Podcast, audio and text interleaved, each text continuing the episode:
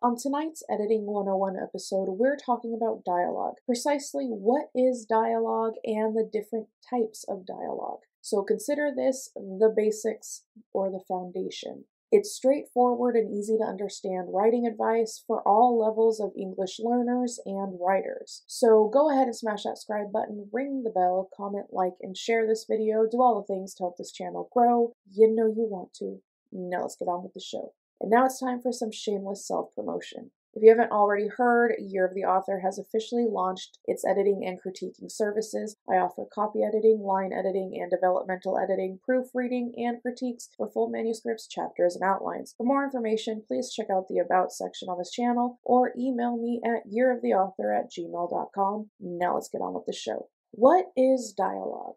Dialogue consists of spoken lines of communication between a character and themselves, two characters, or a group of characters. It should tell you more about the character and how they interact, react, and converse with those around them. The mechanics of dialogue can be broken down into two categories. The first being the more technical side, which consists of proper communication, sentence structure, and proper punctuation. The second being the execution of the dialogue itself, which consists of the actual words being spoken by the characters. For dialogue to be effectively executed, it must sound believable and needs to be impactful, engaging, and compelling. And without a solid grasp of the more technical side, amazing dialogue can and will inevitably flop. To put it simply, they go hand in hand. So it's imperative that you learn them both. As for dialogue itself, there are two forms inner dialogue and outer dialogue. Inner or internal dialogue is when the character speaks or thinks something to themselves within an inner monologue. These internal thoughts are typically offset in italics and sometimes quotation marks if the character is speaking out loud to themselves. While outer, better known as verbal dialogue,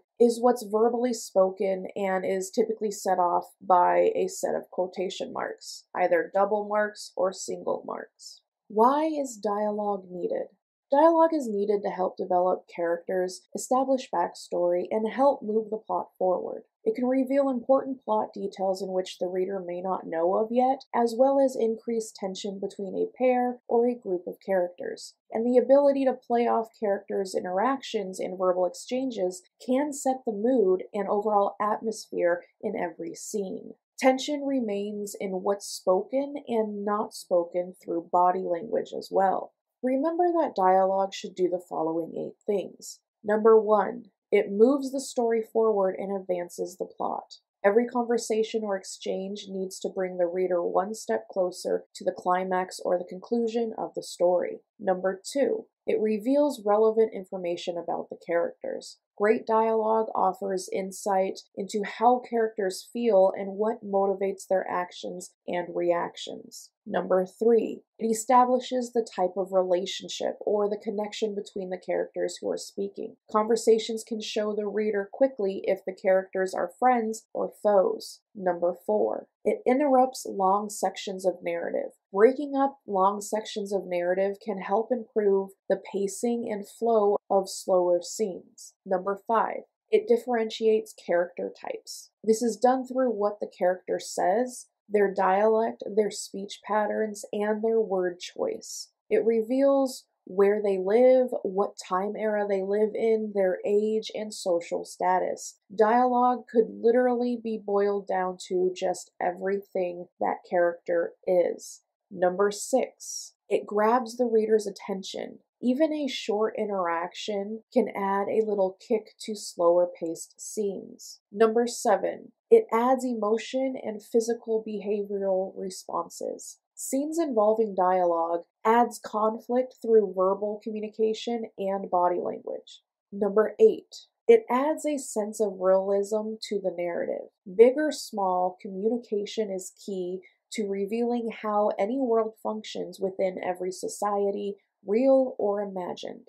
Now, what if dialogue doesn't accomplish everything mentioned above? To put it bluntly, it's a waste of words, page time, and more than likely isn't needed. Keeping it could mean disrupting the pace or flow of the story, leaving readers disinterested and bored.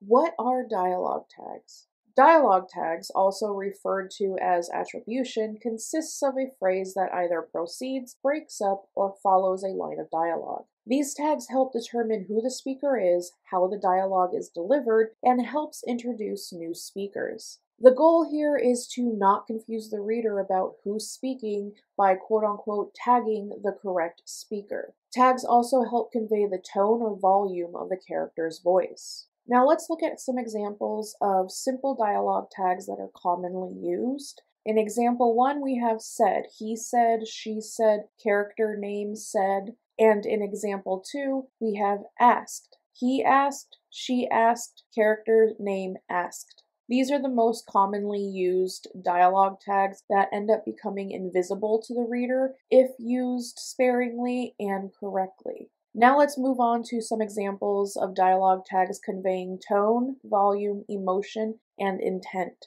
For tone, we have yelled, shouted, bellowed, screamed, whispered. For volume, we have shrieked, groaned, squeaked. For emotion, we have grumbled, snapped, sneered, begged. And for intent, we have suggested, asked, demanded.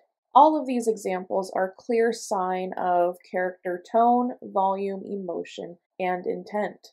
With just one little word. Simple dialogue don'ts. This isn't the time to showcase a large vocabulary and the ability to open a thesaurus. We get it, you're smart. Readers will notice the random, quote unquote, expensive words thrown into a simple, less complex sentence. I see this happening a lot within my clients' manuscripts. It's the telltale sign of a newbie writer who's trying to sound experienced when they aren't. Instead, their dialogue tags seem ridiculous and over the top, which then causes even more issues with the overall flow of the story. But much more on this later. Here are four quick examples of dialogue don'ts. Number one, don't get carried away with dialogue tags. Depending on the number of characters, not every line of dialogue needs a dialogue tag. Typically, a few well placed she says or he says at the start of the conversation will work. And if dialogue is well written, it'll be clear to the reader who the speaker is, even without a dialogue tag being used. Number two, don't info dump backstory. It's typically frowned upon to rely on delivering backstory or anything the character already knows to the reader via dialogue. At the end of the day, an info dump is still an info dump, even if it's delivered in a more creative way. Number three, don't oversaturate stories with plot stalling dialogue. New writers take note. Readers don't need to know every detail of what characters say or do while speaking with other characters. Choose your dialogue and the dialogue tags carefully. And number four, don't be overly realistic. There's a fine line between having realistic dialogue and being too realistic. Cut out ums and uhs and be mindful of excessive pauses, trailing off mid sentences, and writing accents phonetically. Simple dialogue do's. While writing dialogue, ask yourself if the flow of the sentence sounds natural when read out loud. Do the words and phrasing fit the time era or the setting of the story? How about the tags and the action beats attached to the dialogue? It's easy to lose sight of little details, but these things can easily derail a scene or an entire story, so beware and be mindful. Here are four quick examples of dialogue do's. Number one, follow simple grammatical rules. Dialogue starts and ends with quotation marks. Start a new paragraph when a new character is speaking, and each line of new dialogue should be indented. Number two, be tight and concise. Cut down long, overly wordy sections of dialogue. Writers may feel like it's a great way to get information across, but readers could be left feeling bored and not interested. Number three, communicate important information. At the very least, dialogue offers readers need to know information from the character who is speaking. Number four, don't forget the action. Characters don't become emotionally dead when conversations start. Show the character's actions, emotions, and behavior through action beats. So comment below and tell me some tips and tricks that you learned that can be added to the conversation. Well, that's all I got for you today. If you have any questions or if there's something you'd like me to talk about in my next video, uh, leave me a comment. With all that being said, go ahead and smash that subscribe button and ring that little bell down below so you get notified of all new content. And I'll see y'all next week. Bye.